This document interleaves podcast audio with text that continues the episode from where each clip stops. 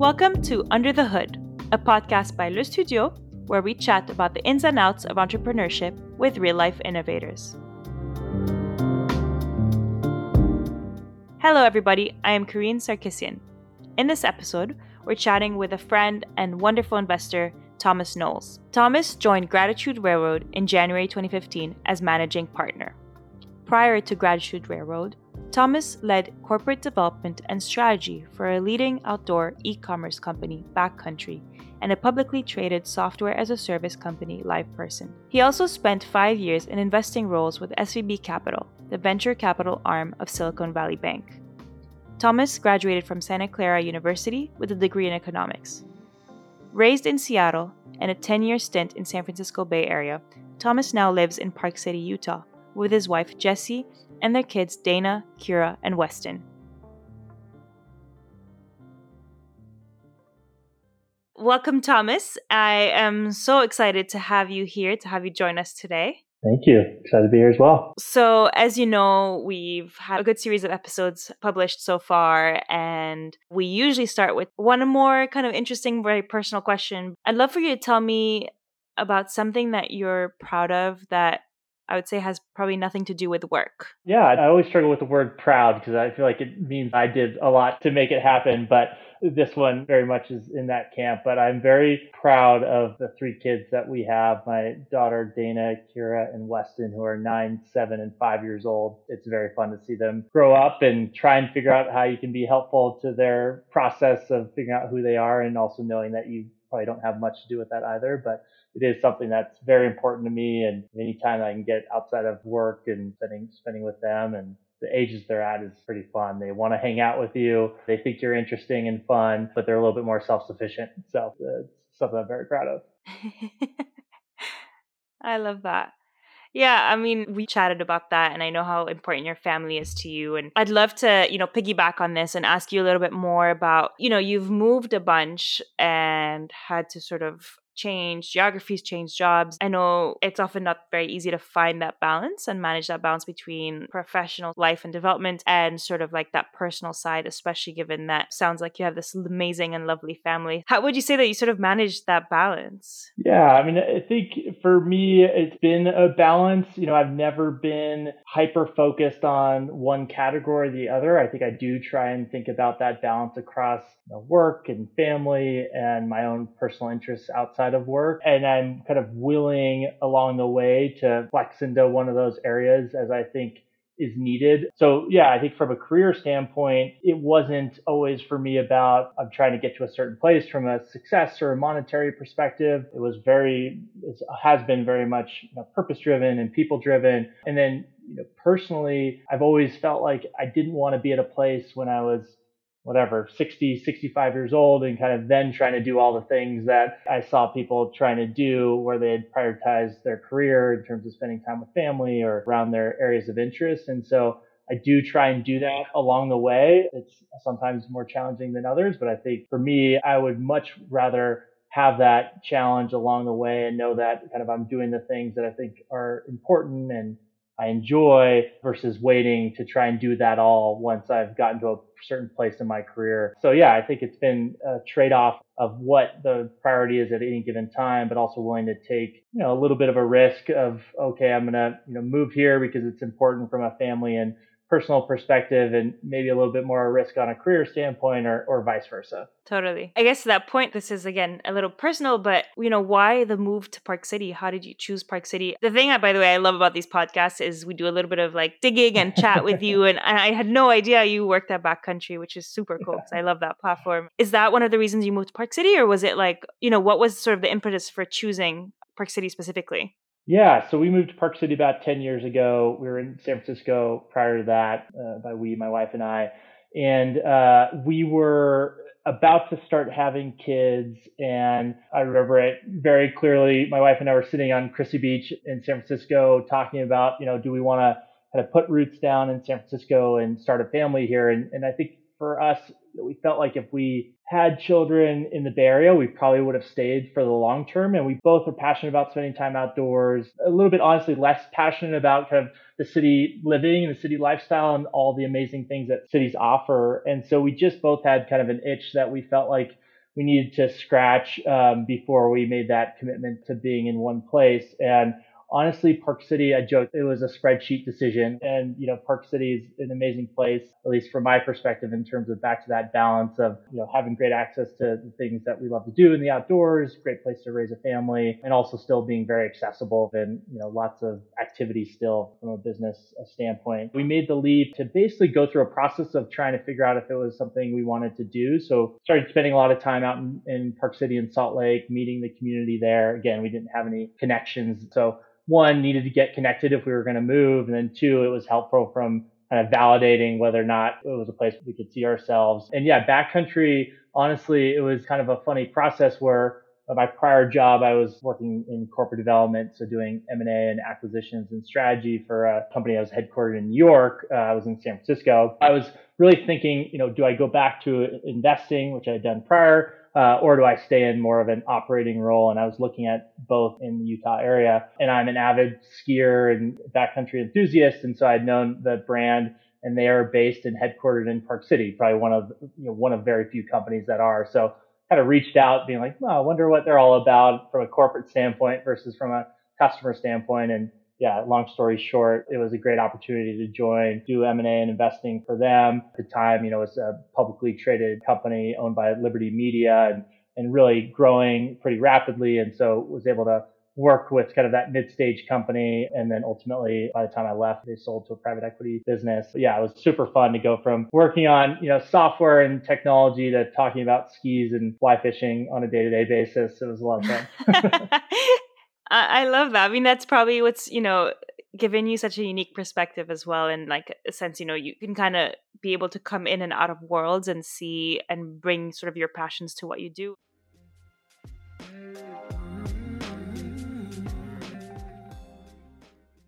I was genuinely so excited to, to chat with you today because of everything that I know about Gratitude Railroad. And I think it'd be great for you to share a little bit more. I know you joined in January 2015 as a managing partner but maybe you can tell some of our listeners uh, more about Gratitude Railroad, how it was started, the principles that it's based on. Yeah, absolutely. Um, and anything else you'd like to share? And maybe I'll just weave in a little bit of kind of why Gratitude Railroad, uh, given what I shared about my background. But yeah, I think going from early stage investing and then working in the tech sector, moving to Park City, working in the backcountry, thinking about you know my own goals in life and purpose and what I wanted to spend time on ultimately got me into a headspace where I was pretty convinced I wanted to go back to investing, but I really wanted to do it with much more intention and, and more of a long term perspective. I think that's oftentimes what's missing in, in investing broadly. And so uh, was exploring family offices. You know, I had been familiar with the idea of social impact investing through my time in, in undergraduate, uh, where you know microfinance started to become a really mainstream financial tool, and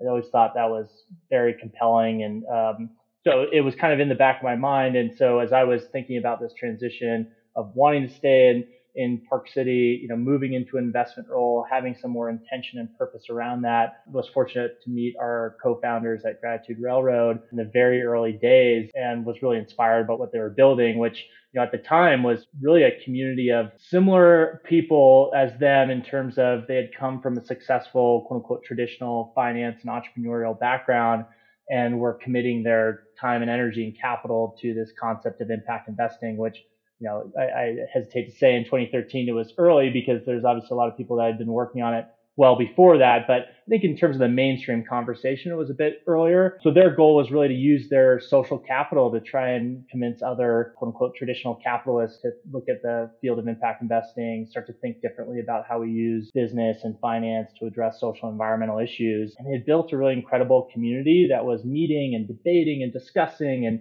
doing investments and learning. So I got engaged in that community uh, in 2013 and 2014. And then in 2015, as you mentioned, we decided to formalize the, the partnership and, and launch the business as really a go forward concept of how do we really demonstrate this idea of impact investing. And for us, what that means is that we want to build community around it. We want to help engage and educate, and inspire more investors to look at this way of investing. Uh, and then we want to demonstrate how to actually do it. So we've built an investment business as well. And those two things, the community and the investments are deeply integrated. We think it's really important for lots of reasons we can go into, but we've been investing since 2016 in early stage venture and then also making uh, early stage investments in new impact funds. And it's been for me extremely fulfilling. I was not necessarily looking to take kind of startup risk and help build an organization from the early days, but I always say this is know, the one we're building is the one. If we can make it work, I would do it for the rest of my career. So it's been a good, good experience for sure. That's awesome. I love how your sort of your curiosity led you to sort of seep deeper and deeper. So we're going to talk about this in a little bit. Given that you were at SVB before and you were sort of more I guess in a traditional kind of space in venture capital and everything, like what would you say are some of the core differences between traditional VC and impact oriented VC? And I know impact investing has become also somewhat of a buzzword as well. And sort of how do you strike that balance between those two areas and also like making sure that it's not just being used as a buzzword or like, you know, as a as an empty filler somehow? Yeah, I mean, I, think there's two things on that. Um, one, and, and, this is definitely for me and for Gratitude Railroad, and, and, I'm sure other impact investors might have a different perspective on how they'd answer that question, and that should be totally fair because I think it is wide ranging. But for me, you know, one is that long term orientation. I think I always struggled in my experience with traditional venture as supposed to be the longest term asset class in kind of the investing world um, really focused on on long-term innovations and i think i felt my experience was that was not really core to the approach it, it was a bit more focused on kind of where the near-term opportunity was and relatively transactionally focused in terms of you know where could the exit happen in, in a relatively near term period so i think one was wanting to shift that mindset of okay what are the questions we ask what are the things that we'd invest in if we had a 20 30 year horizon versus a five to seven year horizon. And then two, I think it's the intentionality of like where we invest. So I have nothing, you know, I think there's lots of opportunities in lots of sectors, but for me, I wanted to have an intention of investing with entrepreneurs that were trying to solve our most pressing societal problems. Again, I think entrepreneurship and technology and venture is like a really precious resource in a lot of ways. And so if we can, you know, use that uh, to focus on the things that are, you know, the big issues we're facing, that, that's where I was inspired to do it. And I think, you know, again, back to the founders and the entrepreneurs, I've always been more aligned with the people that were coming to starting a company because they had some lived experience or some purpose that was driving them. I think it always resonated more with me. And I also believe, uh, you know, starting a company and, and building one is extremely difficult. And so having that mission and purpose and that drive, I think is really critical just in terms of the, the success of, of an entrepreneur. So, so those were kind of the two things, the long-term orientation and the intentionality around you know what solutions we were trying to drive towards. Oh, totally. I always say like as investors you kind of have such a unique opportunity to some extent to lead you know trends or to support the right companies because you know then you know that the sustainability in itself or the you know the life cycle of the company becomes much much longer because you know you're deciding that it's worthy of an investment to keep them going. So to those points about, you know, the criteria that you sort of listed on the longevity and all those different aspects, could you share maybe with us some of your investments at Gratitude Railroads? Like and then tell us a little bit more about like your sourcing, like how do you find these companies and sort of what specific assessments are you looking at in terms of impact as well? Yeah, absolutely. I'll focus on our early stage investing, um, and, and, then we can talk more about our fund investing as well. But in terms of our early stage investing, so we invest at the seed series A level. Really what we're looking for is companies that are in market, commercialized, they have early traction with customers, they're maybe kind of 500K to a million in, in revenue run rate. Um, so there's an ability for us as relative generalists within the impact space, because we do invest across social and environmental issue areas, for us to kind of validate the innovation through the customer adoption versus being the experts ourselves on on um, you know investing very early and picking technologies. So that customer tra- traction is very important. But we do invest across social and environmental issue areas. And ultimately, you know, the impact for us and how we think about it is is really twofold. One is what is the product and service that the company is delivering to the market And this has been a, an evolution in, in our learning is really thinking about is it getting at a root cause systemic issue versus more of a band-aid or kind of iterative approach. And sometimes iterative approaches are what's needed. So I won't argue that everything we do is getting right at a a root cause, but it's a, a, depth of thinking around, you know, what, what is the impact here in terms of the product and service. And then two is how the company operates. So big believers in the B Corp methodology, the notion of, of stakeholder mindset, the importance of ethos around diversity, equity, inclusion. So we think a lot about kind of what's the ethos and mission of the company from the founders to the team to the other investors. So those are the ways we incorporate impact. But we ultimately are looking to find companies that have the ability to drive outside financial returns and deliver a competitive portfolio in ventures. So looking at, you know, market size and competitors and business model and all that good stuff as well. Some of our recent investments that I'll mention. So we've recently invested in two companies this year. One is more in the environmental space called uh, Blue Ocean Gear, which is a smart buoy technology for the commercial fishing space. I think it's a really interesting example of a company that's their core product has such a clear ROI standalone from any of the impact that they're having by helping fishermen and fisher people track their fishing gear and the kind of costs associated with lost fishing gear. And then the impact is really by reducing the lost fishing gear reducing things like bycatch and ocean plastics. Uh, and then there's also kind of even a bigger impact and business opportunity around the data that they're collecting and how to better manage fisheries for the benefit of not only economics but the planet as well. So that's one, and then uh, the other one is in the in the health space. 28 Health, it's a women's health company uh, focused on underserved women, primarily through Medicaid, so applying kind of a, a telemedicine pathway, but also partnering with health insurance companies to create more access and providing service that is culturally relevant from women, high quality. So really in that category of increasing access to a population that has unfortunately been underserved in a, in a key health category. So yeah, those are two. And both, you know, founding teams are incredibly mission driven, have the credentials to go after the opportunity. And uh, yeah, we're excited to be part partners with both of those companies. That's so cool. And I love that the two examples you gave us are quite different actually. And how much like tracking is done post investment in terms of the impact? Like I know with impact measurement, you know, we always say that there's a lot of quantitative tracking that you can do, and that's usually pretty direct. And then there's the qualitative side, right? So, like knowing the satisfaction, for example, 28 Health, like how are the women actually feeling about the services that they're receiving, and you know, and understanding that. How would you say that you know you sort of mitigate for that?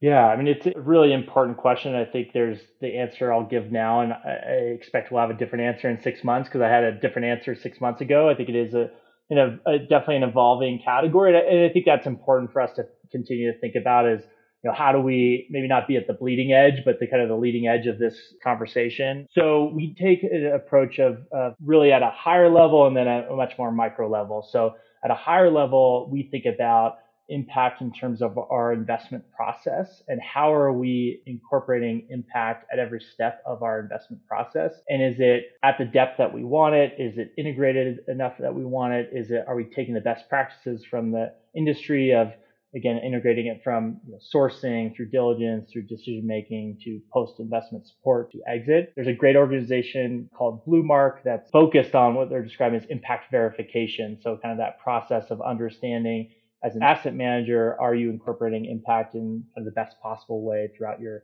investment process? So that's kind of at a macro level that I think is really important to think about. And then more at the micro level, we focus on each individual company and, and ideally trying to collaborate with that company. I think that's so important if you're going to do, you know, impact tracking or measurements to have the alignment with the founders that that's important to them and that those are the things that they want to be tracking. And for us, we don't think they should be a whole separate set of data or inputs.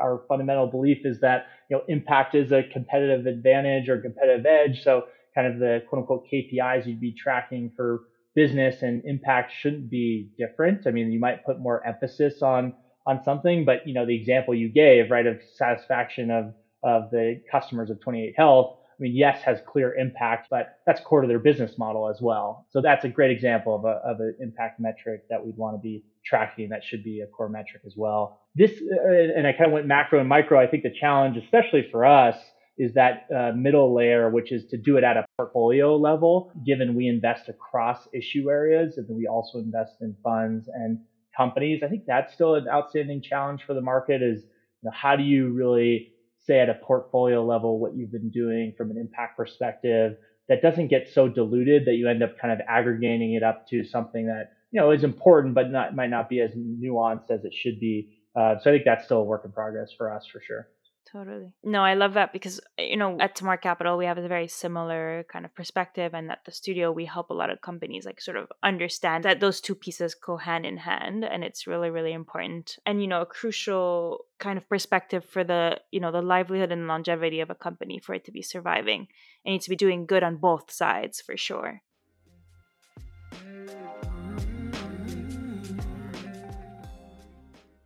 I want to shift gears a little bit uh, because I think you have a very unique experience and a very unique perspective with everything that's sort of happening on all these sort of bank failures and SVB in particular. Um, um, I said this in intro, but you were a former insider for about five years at SVB Capital, and I'd be so interested in hearing your take on the bank's failures and how do you think maybe this could have been avoided and what measures could have been taken sort of differently to mediate for this yeah, you know, it, was a while ago, uh, but I couldn't speak more highly of the my experience at, at SVB, and I, I've always said this. I think the culture at SVB was one of the most positive cultures I ever experienced. Still have a lot of people that I'm I'm close to at the organization, and so you know, overall, just you know, saddened by what what transpired there. So I was in their asset management group, SVB Capital, focused on their fund of funds investing and their early stage direct investing, so not part of the commercial bank, but definitely familiar with with the bank enough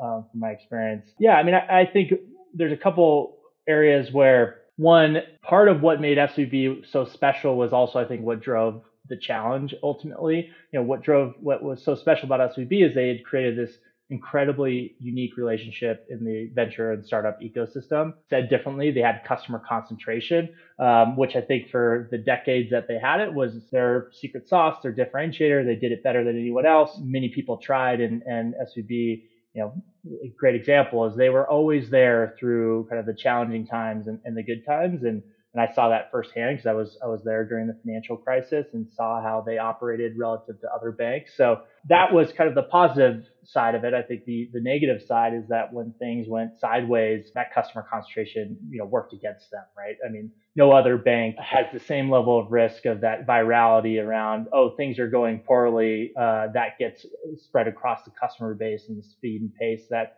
that it did at SVB. So I think that is like a fundamental thing that that really took uh, the a bad situation and made it definitive. I think the the bank uh, did, although I think did a good job of trying to manage within the ups and downs of the venture ecosystem and the startup ecosystem.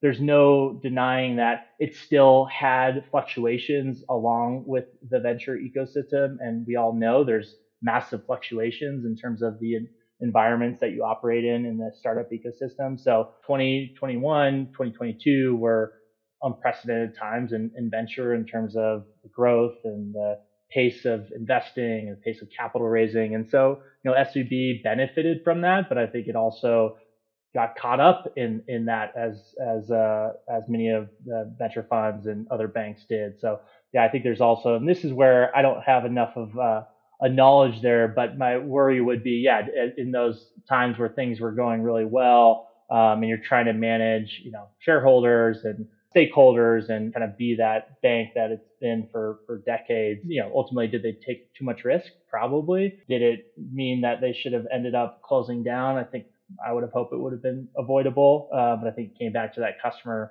a customer challenge um, for the bank. So very, very unfortunate. I think it was a special place, and I know a lot of the folks have landed other organizations, and we'll hopefully you know, figure out how to let those other organizations operate in the startup ecosystem because I do think it, it is challenging for commercial banks to operate in the start startup ecosystem, and it's important that that they're there. So yeah, those would be some of my thoughts. Actually, I never really thought about sort of the exclusivity of their customer base in that sense as like the strength of it but at the same time like really like one of the biggest challenges and, and sort of beginning of this sort of this failure but yeah i mean i've always had really good experience with them had, loved their events and stuff so it was like it's definitely a, a big shock for the community out here and thomas like i don't know if you can speak to this but you know we we are seeing obviously a continuous kind of other failures such as like first republic bank and i guess how do you you think this domino effect will further project into the industry? And you know what sort of what do you think could happen when these larger institutional players continue to collapse?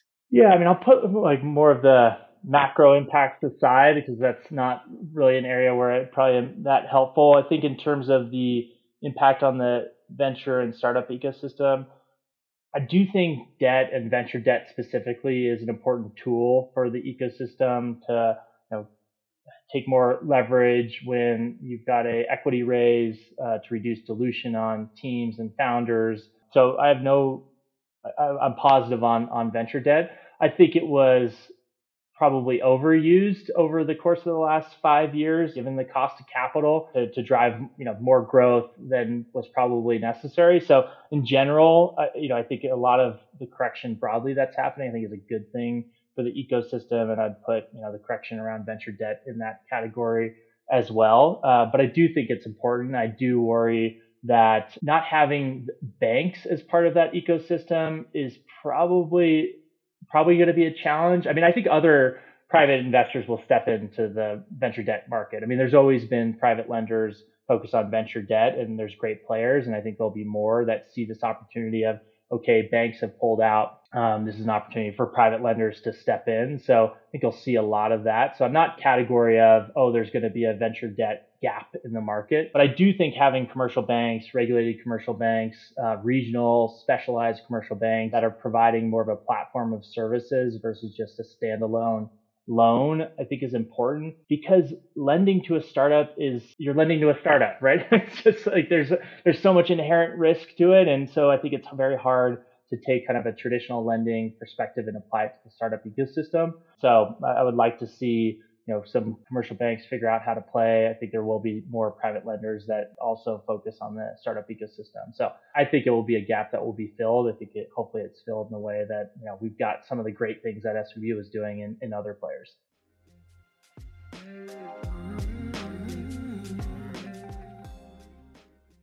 So I want to be cognizant of time. Uh, I do want to ask one last question that we like to ask. That's again a little bit sort of random, but at the studio, we really believe that kindness is a way of being and it should be, you know, baked into everything we do. And so we often like to end with this question What's an act of kindness that you have given or that you recently received? Wow. That's a good question.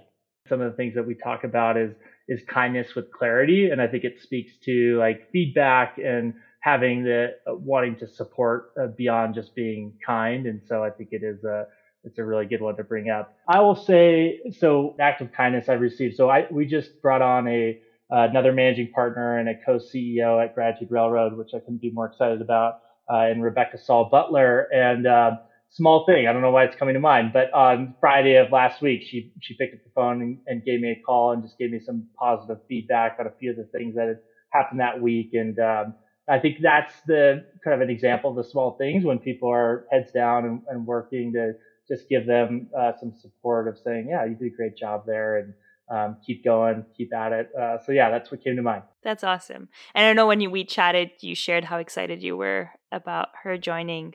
Um, so very excited to see sort of how gratitude will continue to grow it and and shape you know the industry because you guys are really creating incredible ripples and in in the best way so I can't thank you enough. And it's been such a pleasure chatting with you, Thomas. Likewise. Thank you for this opportunity. It was fun. Thank you. Thank you. To our listeners, thank you so much for listening to this episode with Thomas Knowles. You can learn more about Thomas on his LinkedIn and on Gratitude Railroad's website. I encourage you to check this out and learn more about his work at length.